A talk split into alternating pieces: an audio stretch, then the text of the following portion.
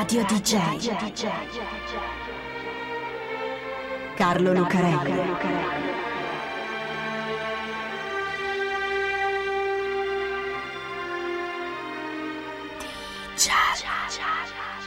Carlo Lucarelli presenta Di Giallo, il radiodramma di Radio DJ. Salve a tutti, siete su Radio DJ, questo è Di Giallo e io sono Carlo Lucarelli, qui per raccontarvi assieme a Fabio B un'altra delle strane, incredibili e misteriose storie di Di Giallo. Quando pensiamo ai paesi scandinavi ci vengono in mente un po' di cose, la neve, il freddo, Babbo Natale, le renne, la sirenetta, Pippi Calzelunghe, il welfare e gli ABBA. Luoghi comuni naturalmente, ci sono tante altre cose, però è raro che ci venga in mente qualcosa di criminale. I serial killer, per esempio, ce li avranno in Svezia, Beh, sì, ce ne sono dappertutto. O forse no, perché quella che raccontiamo oggi è la strana, incredibile e misteriosa storia di Thomas Quick, il serial killer che non c'era. Lui si chiama Sture Ragnar Bergvall ed è nato a Kilvikien, un paesino di campagna vicino a Falun, al centro della Svezia, nel 1950. Cresce in un altro paesino che si chiama Cornas, assieme al padre, la madre e sei fratelli. Poi il padre muore, muore la madre, i fratelli se ne vanno e Sture resta da solo, a mantenersi con il chiosco, il piccolo bar, che è aperto assieme ad un fratello e con l'assegno di invalidità. Perché ha dei problemi Sture? Problemi psichici. È sotto assistenza psichiatrica dal 1970, quando aveva 20 anni ed era stato accusato di aver molestato alcuni ragazzini del suo paese. Non solo. Sture a volte diventa violento, parecchio violento, e infatti nel 1974, mentre è ubriaco e un po' fatto, tira una coltellata ad un tizio durante un litigio. A parte questo, e non è poco, sembra tranquillo, lavora e fa lo zio, un bravo zio, molto attaccato ai fratelli e ai nipoti. Poi si sposta a Grixbo, un paese lì vicino, e apre un altro chiosco assieme alla mamma di uno dei ragazzini che frequentavano il bar precedente. Siamo alla fine degli anni Ottanta. Sture si dà da fare, lavora al chiosco, in una sala bingo, distribuisce giornali, si compra anche una macchina, una vecchia Volvo rossa. Gli vogliono bene tutti, colleghi, datori di lavoro, anche i ragazzini che frequentano il chiosco e che Sture porta ai concerti con la sua Volvo. Soprattutto gli vuole bene il figlio della sua socia. Nessuno lamenta molestie, neanche il ragazzino. Poi, ad un certo punto, le cose cominciano ad andare male. La socia molla il baretto, i soldi calano, crescono i debiti e così un giorno Sture e il ragazzino decidono di rapinare una banca. Non è un granché come rapina. L'idea è quella di introdursi nella casa del direttore della Gotha Banken di Grixbo, sequestrare lui e la sua famiglia con i volti nascosti da maschere da Babbo Natale e fingendo un accento finlandese, poi mandarlo a prendere i soldi e andarsene. Funziona, ma solo fino a un certo punto perché Sture ha un conto proprio in quella banca lì, lo conoscono. Lo conoscono tutti, anche perché il suo chiosco è di fianco alla banca e spesso gli impiegati e il direttore vanno lì. E non solo. Ad un certo punto, in casa del direttore, Sture si dimentica l'accento finlandese e torna alla sua normale parlata del centro della Svezia. Così il direttore lo riconosce, lo denuncia e lui e il ragazzino finiscono dentro nell'arco di poche ore. Ed ecco che nel 1990 Sture Bergwall viene condannato per rapina aggravata e furto e vista la sua situazione psichiatrica e i suoi precedenti, finisce all'ospedale psichiatrico giudiziario di Sater. Sembrerebbe la fine della sua storia, la storia di Sture Bergwall, rapinatore sociopatico e un tempo molestatore di ragazzini. Invece è proprio qui che inizia la storia di Thomas Quick, uno dei più feroci serial killer di tutti i tempi. Un giorno di marzo del 1993, un paziente dell'ospedale di Sater, che prima si chiamava Sture Bergvall e che da un po' ha preso il cognome di sua madre, Quick, e si fa chiamare Thomas, dice una cosa alla dottoressa da cui è in terapia.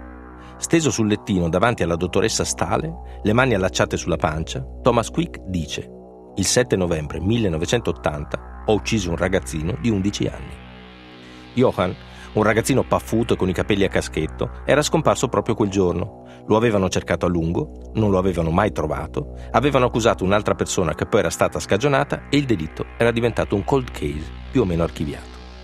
Adesso arriva questo Thomas qui che all'improvviso dice di averlo ucciso lui. Aveva convinto il ragazzino a salire nella sua macchina mentre andava a scuola, lo aveva ucciso e poi lo aveva fatto a pezzi e sepolto. Una brutta storia. E infatti il rimorso lo stava tormentando così tanto che aveva deciso di confessare. La polizia va a cercare nella foresta indicata da Quick, un brutto posto isolato e deserto, ma non trova niente. Cerca più in là, cerca più in qua e trova i resti di un altro ragazzino, Charles, scomparso nel 1976. È vero, dice Quick, si era confuso, perché ha ucciso lui anche quello. E non solo, ha ucciso Yenon, Therese, Trine, Gri, Ingerman, Olle, due ragazzi somali del centro di accoglienza di Oslo, in Norvegia, e mica solo ragazzini piccoli o adolescenti, anche una coppia di trentenni che campeggiavano nella foresta, una cosa alla mostro di Firenze. Il primo delitto, poi, lo ha compiuto nel 1964 a 14 anni, ammazzando Thomas, un suo coetaneo. E mica delitti qualunque, delitti bestiali, feroci, da belva satanata e sanguinaria. Addesca le vittime, le colpisce con una pietra, le strangola, le violenta, le fa a pezzi, le mangia, ne beve il sangue. A volte le tiene in vita per un po' per divertirsi. Si forma un team, composto dalla dottoressa Stale, la psichiatra che ha ricevuto la prima confessione e che continua a seguirlo, dal magistrato che ha cominciato ad indagare per primo, dai poliziotti del cosiddetto Team Quick, detective specializzati che vengono da tutta la Svezia, i migliori, e anche da alcuni giornalisti particolarmente amici degli investigatori, che pubblicano confessioni e dettagli in veri e propri scoop. Thomas Quick, l'uomo di Sater, come lo chiama la stampa, viene processato e condannato per otto omicidi. Intanto, perché continua a confessare un delitto dietro l'altro, compiuti in Svezia, in Norvegia, in Finlandia, in Danimarca, in tutta la Scandinavia. Ad un certo punto, nel 1994, scappa dall'ospedale, approfittando del fatto che la dottoressa Stale è in vacanza e gli infermieri hanno paura di lui. Sta fuori qualche giorno, inseguito da una caccia all'uomo senza precedenti, con la gente chiusa in casa, terrorizzata. Poi chiama la prima stazione di polizia. Sono Thomas Quick, voglio costituirmi. Torna dentro e continua a confessare. 30 omicidi, un record, se si può parlare di record per queste brutte cose, che fa di Thomas Quick non solo il serial killer più feroce di tutta la Svezia, ma anche uno dei più pericolosi nel mondo. E mica delitti qualunque, lo abbiamo detto.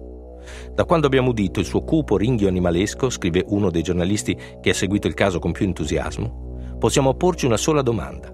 Si tratta davvero di un essere umano? Però c'è un però. Anzi, ce ne sono tanti. Va bene. Per almeno 15 anni Thomas Quick resta il mostro del Grande Nord, una figura che getta un'ombra sanguinaria sull'immaginario di tutta la Svezia. Una di quelle cose che quando le mamme vogliono far smettere i bambini di fare i capricci, magari gli dicono se non smetti arriva Quick e ti porta via. O magari no, siamo in Scandinavia, in cima alla scala di civilizzazione europea. Certe cose probabilmente non le dicono. Comunque per tutti, quasi tutti, Thomas Quick è quello. Ma c'è anche chi non crede che sia proprio quello e fin dall'inizio. Ci sono alcuni familiari dei ragazzi uccisi, alcuni loro avvocati, alcuni investigatori, alcuni giornalisti che non ci vedono chiaro nelle confessioni di Quick. Scrittori, come Leif G. W. Persson, che scrive gialli, ma è anche criminologo e consulente del Ministero della Giustizia svedese e che è uno dei primi a pensare che c'è qualcosa che non va. Per esempio, non è che i dettagli che Quick descrive nelle sue confessioni siano proprio esatti. A volte dice di aver ucciso un ragazzino con un sasso, ma poi l'autopsia non lo nega. Come non è che i luoghi che indica per il ritrovamento dei corpi siano proprio quelli. Va bene, vicino, spesso, però non proprio quelli. E ci sono anche dei tempi che non tornano, dei giorni indicati per un delitto, per esempio, dei complici o dei fiancheggiatori, che era difficile che fossero lì e comunque sono già morti. Ma siamo sicuri che dica la verità, tutta la verità, o peggio, siamo sicuri che non dica bugie, soltanto bugie. Chi è Thomas Quick? Un serial killer o un mitomane? Soprattutto c'è un giornalista e scrittore, Hannes Rastam, che a un certo punto, a metà degli anni 2000, si interessa al caso e siccome è bravo come giornalista, si mette a ristudiare tutto. Confessioni, indagini, perizie, riprese dei sopralluoghi con Quick sui luoghi del delitto, articoli di giornale, 15 anni di mostro svedese, il più grande mostro svedese. E sì, conclude che c'è qualcosa che non va. Allora fa una cosa, chiede di incontrare quell'uomo che da qualche anno se ne sta rinchiuso a Sater, come un eremita, senza voler parlare con nessuno, e gli scrive una lettera. A volte funziona. Emmanuel Carrer, per esempio, che vuole intervistare Jean-Claude Roman, un tizio incredibile che ha sterminato la famiglia in Francia perché non scoprisse che per vent'anni non aveva mai fatto niente in tutta la sua vita e che se ne sta chiuso in un mutismo assoluto dopo aver tentato il suicidio, gli scrive una lettera Roman accetta di raccontargli la sua storia e viene fuori L'avversario, un romanzo verità da cui poi è stato tratto un film bellissimo con lo stesso titolo. Una storia che abbiamo già raccontato anche noi. Ecco, funziona. Quick accetta di incontrare Rastam. Nel settembre del 2008 si vedono nella sua stanza a Sater, parlano. Rastam gli illustra i suoi dubbi, gli racconta le sue impressioni nell'averlo visto sperduto sui luoghi del delitto, come se non ci fosse mai stato. E al terzo incontro, Quick gli dice una cosa. Gli dice, e se non fossi stato io a commettere quegli omicidi? Ci sono tanti modi per credere a quello che si vuole credere. Perché torna, sembra tornare. Perché spiega, sembra spiegare. Insomma, perché è troppo bello per non essere vero. Però non è vero, anche se lo sembra. Nei sopralluoghi, per esempio, Quick ci va con la polizia. Dice di voltare a destra perché è là che ha lasciato il corpo di una delle sue vittime, ma a destra non c'è niente. La polizia lo sa, il corpo era stato trovato in un'altra strada, a sinistra. Così il poliziotto gli chiede se è sicuro di aver imboccato la strada giusta e Quick dice che no, si è confuso. Era la strada di sinistra. Guarda un po'. Oppure si fa portare in un altro posto, dove è stato trovato un altro corpo. Per confermare la sua confessione dovrebbe indicare dove, ma lui sta guardando da un'altra parte. Così il poliziotto gli chiede se ha qualche problema a guardare nella direzione giusta. Non è perché non regge la vista per i brutti ricordi che ha. Quick dice di sì e così una sua indecisione diventa invece una prova di colpevolezza. Succede negli interrogatori con la polizia e con il magistrato. Succede nei colloqui con la dottoressa. Quick è abilissimo a registrare tutti i suggerimenti involontari. È abilissimo ad isolare dei dettagli che trova negli articoli dei giornali che gli lasciano leggere e poi a metterli insieme, indovinando un dettaglio nuovo che non era mai stato scoperto. È bravissimo Quick, un po' come quei cartomanti che mentre stendono le carte chiedono amore, soldi o salute e dalla risposta guardano la fede, notano lo sguardo, il tono della voce, la posizione delle gambe, azzeccano una cosa e da quel momento devono solo confermare quello che gli racconta il cliente. Per carità, ce ne sono di sinceramente bravi e magari davvero leggono il passato e il futuro, ma ce ne sono anche altri come Thomas Quick. Ecco, Avevano tutti così voglia di credergli. Si erano accese passioni, si erano costruite carriere su quelle confessioni. Come si fa? Era tutto troppo bello per non essere vero. Rastam scrive un libro, Quick, il caso del serial killer sbagliato, un bel libro, che si unisce alla campagna di quelli che non credono alle sue confessioni, dandole un contributo definitivo. Si arriva alla revisione dei processi che tra il 2009 e il 2013 finiscono per assolvere Quick da tutti i delitti per cui era stato condannato. Per la giustizia scandinava, Thomas Quick non è il più grande serial killer svedesi e uno dei più grandi di tutti i tempi. È solo un incredibile, fantastico e straordinario bugiardo. Thomas Quick ha ripreso il suo nome. È tornato ad essere Sture Bergwald.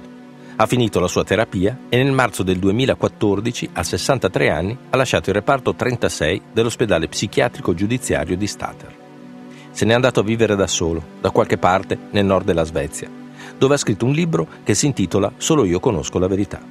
È libero, anche se resta sotto osservazione psichiatrica. Ha raccontato tutte quelle balle perché voleva essere un paziente interessante e infatti per un po' è diventato una star della criminologia. Ma anche senza di lui, di serial killer scandinavi alla fine ce ne sono lo stesso. Come The Hospital Murder, l'assassino dell'ospedale, un infermiere che avvelenava i suoi pazienti in Svezia. Un altro che ammazza quattro persone a Stoccolma, un'altra ancora che in Danimarca uccide almeno 9 bambini, una donna che uccide 5 persone in Finlandia e un altro che ne ammazza 19, sempre da quelle parti, fino ad Anders Breivik, il mass murder, l'assassino di massa neonazista che in Norvegia si mette a sparare ad un incontro politico ammazzando una settantina di ragazzi. Del resto, sarebbe bastato leggere gli scrittori di gialli scandinavi per capire che in effetti non c'erano soltanto Pippi Cazzelunghe, gli Abba e la Sirenetta lassù. In questi ultimi anni hanno ammazzato quasi più gente loro di noi giallisti italiani, che da queste parti di omicidi se ne intendiamo parecchi. Omicidi di carta, naturalmente, che sono quelli che sicuramente preferiamo. Radio DJ Carlo Lucarelli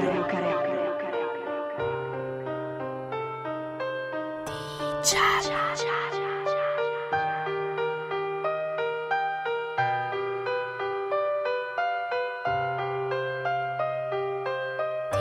叉叉叉。